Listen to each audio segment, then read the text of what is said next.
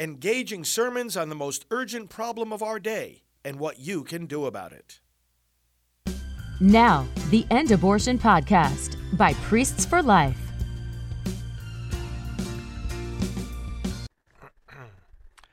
A reading from the Acts of the Apostles. After staying in Antioch some time, Paul left and traveled in orderly sequence through the Galatian ter- country and Phrygia, bringing strength to all the disciples. A Jew named Apollos, a native of Alexandria, an eloquent speaker, arrived in Ephesus. He was an authority on the Scriptures. He had been instructed in the way of the Lord, and with ardent spirit spoke and taught accurately about Jesus, although he knew only the baptism of John. He began to speak boldly in the synagogue. But when Priscilla and Aquila heard him, they took him aside and explained to him the way of God more accurately. And when he wanted to cross to Achaia, the brothers encouraged him and wrote to the disciples there to welcome him. After his arrival, he gave great assistance to those who had come to believe through grace. He vigorously refuted the Jews in public, establishing from the Scriptures that the Christ is Jesus. The Word of the Lord. Thanks be to God. God is King of all the earth. God is King of all the earth. All peoples clap your hands. Shout to God with cries of gladness. For the Lord the Most High, the Awesome, is the great King over all the earth. God is King of all the earth. For King of all the earth is God. Sing hymns of praise. God reigns over the nations.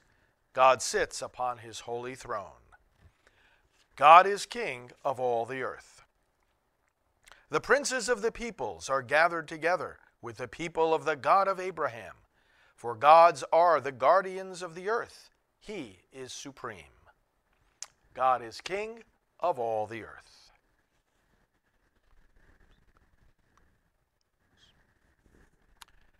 The Lord be with you.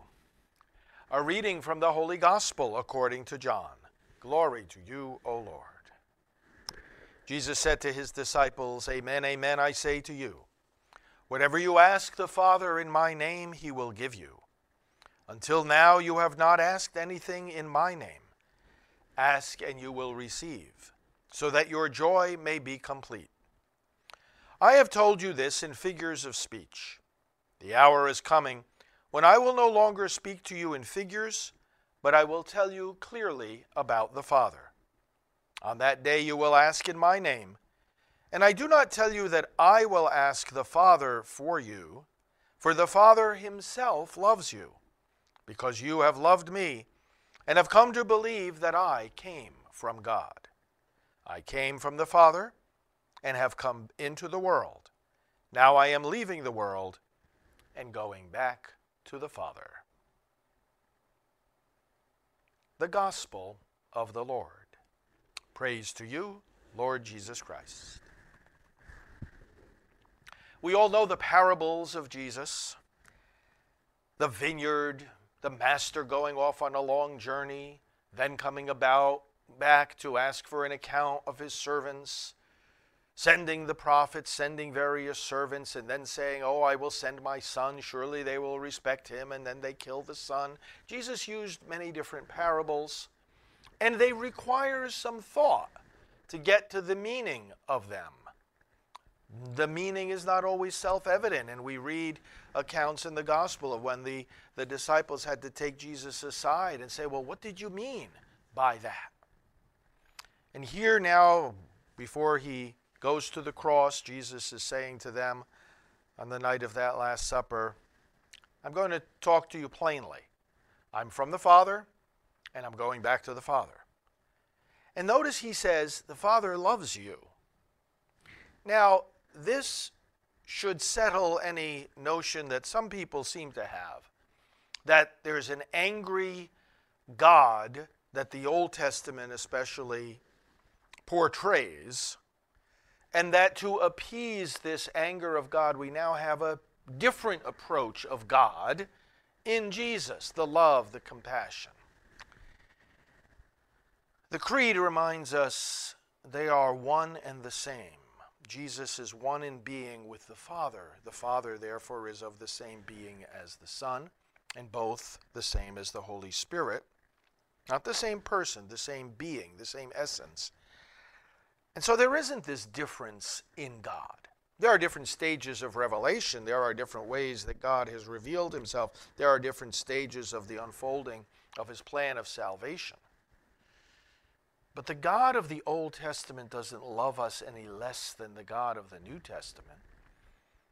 And the God of the New Testament and the, the reality of Jesus Christ is not any less angry, if you will, inasmuch as much as God is offended by sin, than God that is spoken about in the Old Testament. It's one God. And Jesus says, don't think of this as the Father is angry, he is wanting to punish and destroy, and I'm going to go to him and I'm going to intercede for you and calm down his anger. It's true that we go to the Father through Jesus, but he's also telling us here we can go to the Father with the confidence that the Father loves us in and of himself. Of course, because he's the same God as Jesus. The Father loves you. This is the same God as the Old Testament. There is a consistency between the Father who sends the Son and the Spirit who is sent by the Father and the Son, all through the millennia of God's revelation in Christ and before Christ. Let's not let anyone think differently than that or persuade others differently than that.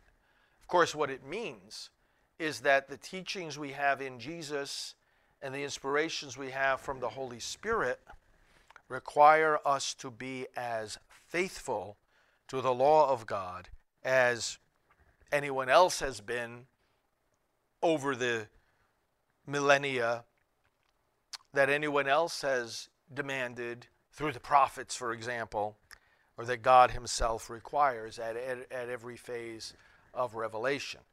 We know that the specific commandments of the covenant under Moses have been fulfilled.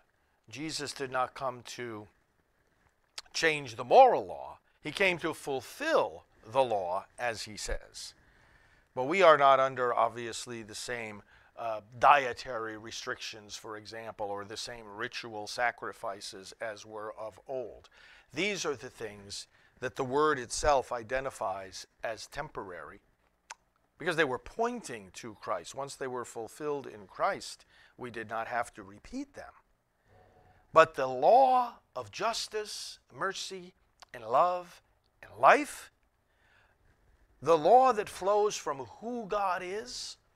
God is truth, therefore we must be truthful. God is life, there must, therefore we must defend life.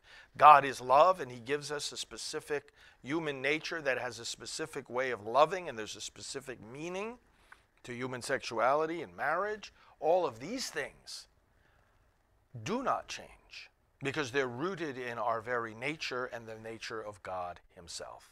The Father loves you.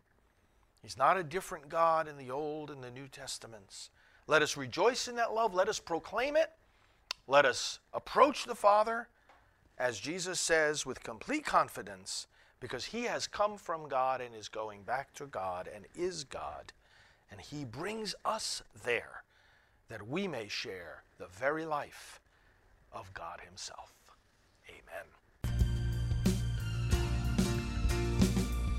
This has been the End Abortion Podcast. To learn more, to help end abortion, and to connect with us on social media, visit endabortion.net.